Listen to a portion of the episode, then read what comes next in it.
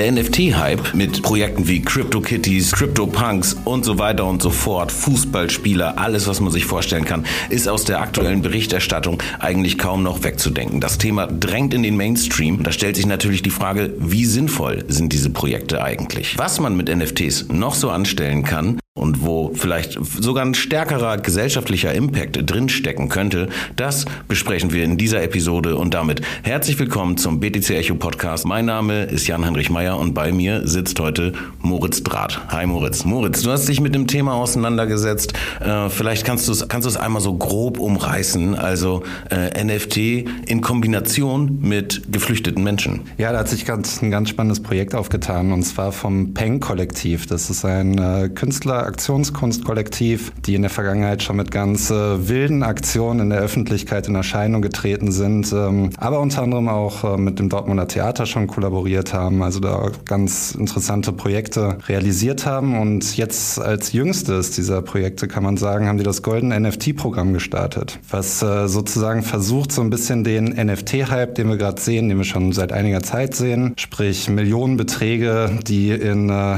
ja, Pixelbilder äh, investiert werden. Ja, in, in 8-Bit-Kunst irgendwie, so sieht es auf jeden Fall aus. Im Grunde, genau, richtig, ja. Also naive Kunst könnte man das vielleicht noch bestenfalls äh, bezeichnen. Und er hat sich natürlich ein sehr absurder Hype irgendwie, oder zumindest in der Außenperspektive absurder Hype gebildet. Unmengen an Geldern, die inzwischen in diesem Markt gepumpt werden. Im Grunde nach wie vor noch so ein ja, ich sag mal, Investitions-Use-Case in erster Linie bedienen. Also man erwartet dann von diesen NFTs halt Wertsteigerungen und natürlich ist es irgendwie so dieses äh, Träumen von, äh, von NFT-Reichtum. Deshalb ähm, werden die halt gerade für, für horrende Gelder ähm, verkauft.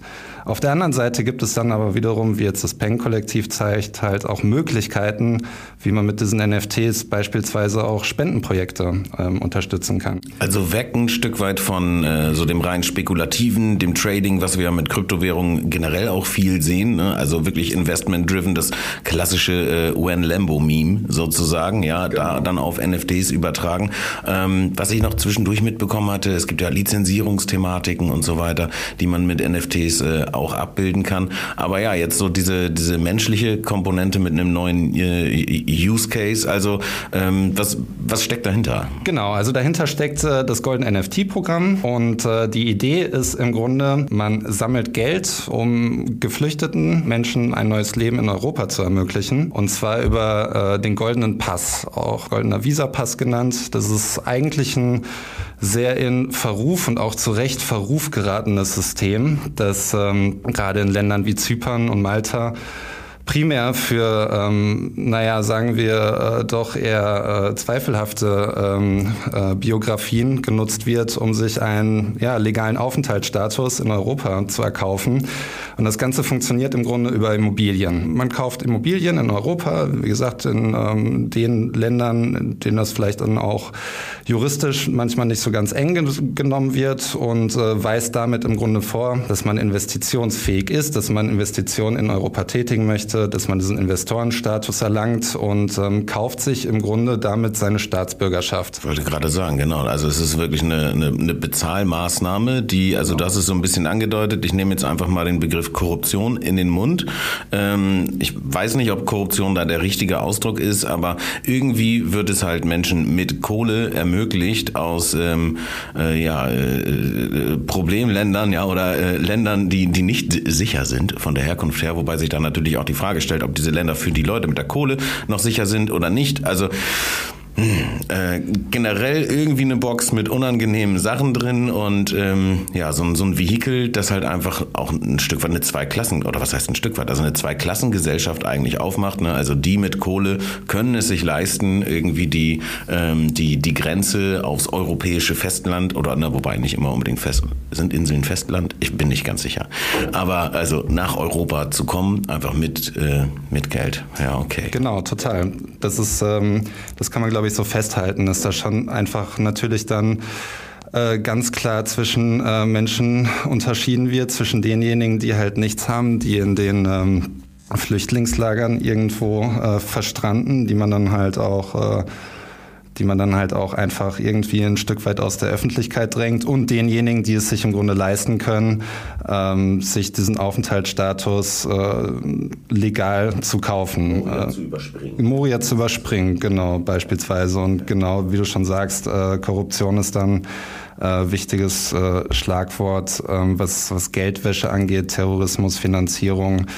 Das sind alles so Themen, die, ähm, wo dieser goldene Pass sozusagen wirklich einfach, ja, einfach so ein Vehikel darstellt, um es halt denjenigen die sich das dann auch leisten können, die auf welchen Wege auch immer zu den Mitteln gekommen sind, diese Staatsbürgerschaft zu ermöglichen. So. Okay, und das Peng-Kollektiv äh, setzt jetzt eigentlich ja genau da an. Genau, das Peng-Kollektiv ähm, sagt jetzt, okay, es gibt diesen goldenen Pass, diesen äh, sehr obskure, ähm, auch wirklich perfide System. Und äh, wie kann man das jetzt nutzen und beispielsweise für, für diejenigen brauchbar machen, die es sich im Grunde nicht leisten können, einfach diese Staatsbürgerschaft zu erkaufen. Und die gehen dann jetzt den Ansatz über NFTs. Also man hat dann wahrscheinlich gesehen, okay, da wird gerade sehr viel Geld gemacht, äh, da fließt gerade enorm viel Geld rein und irgendwie auch eine wirkliche Grundlage. Also man hat das Gefühl, dass da auch einige äh, Investitionen einfach auf, auf Sand gebaut sind. Kann man jetzt irgendwie diese Entwicklung nutzen und gleichzeitig sozusagen Flüchteten helfen,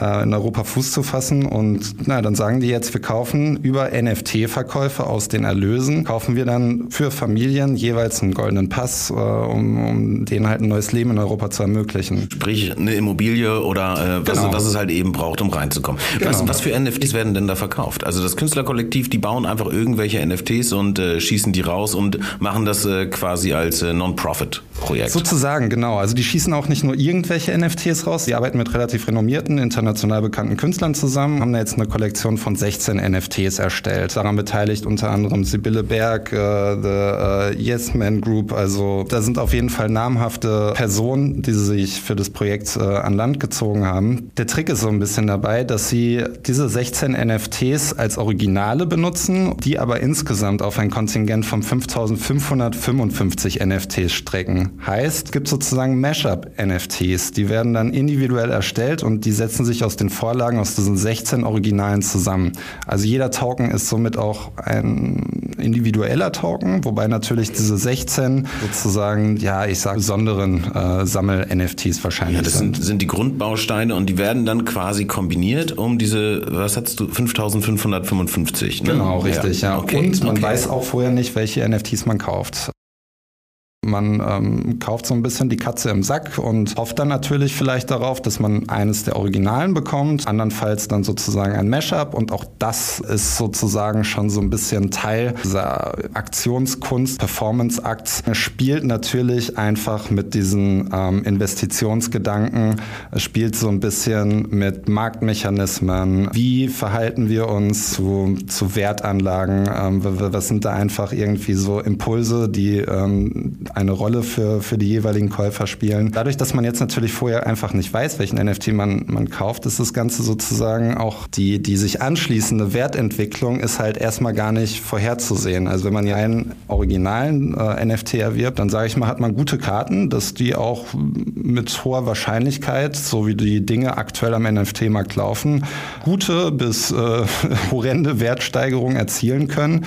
Bei den Mashup-NFTs muss man schauen, das kann man natürlich schwer vorhersehen. Soll dann auch so ein bisschen sozusagen, ja, so ein bisschen diese, diese Marktmechanismen halt irgendwie einfach zur Schau stellen. Ja, es geht, geht dem Peng-Kollektiv nicht darum, dass jetzt Leute mit diesen NFTs irgendwie reich werden ne, oder man irgendwie speziell einigen, sondern es geht ja darum, äh, dieses Geld äh, zu sammeln, um den Menschen zu helfen. Okay, also äh, finde ich ein cooles Problem, ähm, äh, ein cooles Problem, ein cooles, äh, coole Idee, cooles Produkt. Und jetzt zu dem Problem, also löst es äh, das, die, die, die Flüchtlingsthematik, ne? also die, die, die Schwierigkeiten, die dort sind. Und ich glaube, das ist... Ähm, ja, es ist halt ein Kunstprojekt. Ne? Es ist jetzt nicht die, äh, die Lösung eines, äh, was weiß ich, äh, Staates oder der EU, ja, um, ähm, um dieser Situation irgendwie äh, Herr zu werden. Wobei ich gar nicht weiß, ob man da irgendwie, ob Herr werden von irgendetwas dort das Richtige ist, ne? oder ob äh, eine Öffnung eigentlich eher der, der bessere Weg ist. Aber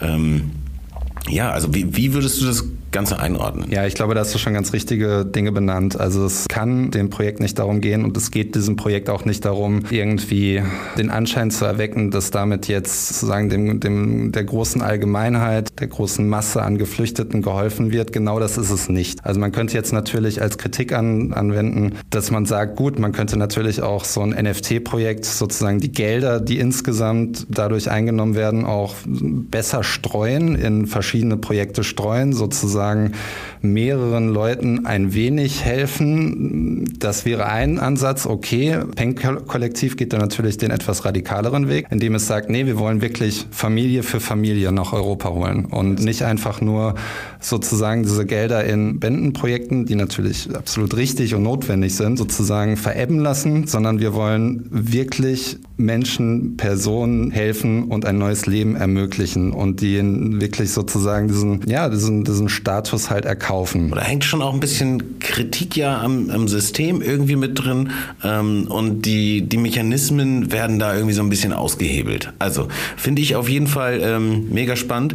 Moritz, ich würde sagen, äh, vielen lieben Dank äh, für das Gespräch. Was würdest du noch den Leuten mit auf den Weg geben wollen? Ja, abschließend für alle, die sich tatsächlich für das Projekt interessieren, die können gerne mal bei dem Golden NFT-Programm vorbeischauen. Vom Pen-Kollektiv 0,05 Ether pro NFT sind die relativ günstig, kann man nicht anders sagen. Und man ähm, macht halt was Gutes damit. Ich glaube, das zeigt insgesamt halt auch einfach so andere Perspektiven an NFT-Markt auf, der momentan noch einfach sehr von diesen Crypto-Punks, Crypto-Kitties und Beeples irgendwie übervölkert ist und einfach noch so ein Investment-Use-Case bedient. Pen-Kollektiv zeigt auf jeden Fall und andere Aktionen muss man ja auch sagen, die in ähnliche Richtung gehen, dass sich da einfach ganz interessante, nützliche Projekte auf NFT-Basis bilden können. Ja, cool. Okay.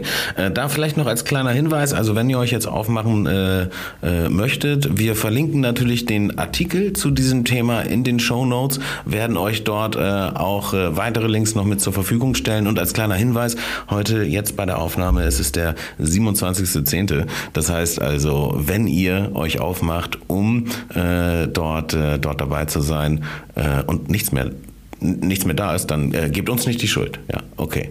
Also, Weitere Links natürlich auch, wenn ihr dieses Thema diskutieren möchtet, äh, zum Telegram-Channel, zu sämtlichen Social-Media-Kanälen, ähm, ebenfalls in der Beschreibung oder sonst auch einfach mal googeln. Ich habe noch eine ganz kleine, äh, kleine Kleinigkeit, die ich mit anbringen wollen würde, und zwar eine Musikempfehlung. Ich habe nämlich den Artikel gelesen und habe dann am nächsten Morgen ähm, ein wirklich schönes Lied gehört von äh, Dota Care, das ich mit... Ähm, ja, also das Lied heißt Grenzen. Hört einfach mal rein, äh, hat mir sehr gut gefallen. Und für alle, äh, denen das vielleicht ein kleines bisschen zu verkopft ist, einfach mal die dritte Strophe von Boom Boom Boom von KZ. Alles klar, ihr Lieben. Dann nochmal vielen lieben Dank, Moritz, äh, fürs Gespräch. Gerne, und äh, ich würde sagen, bis zum nächsten Mal.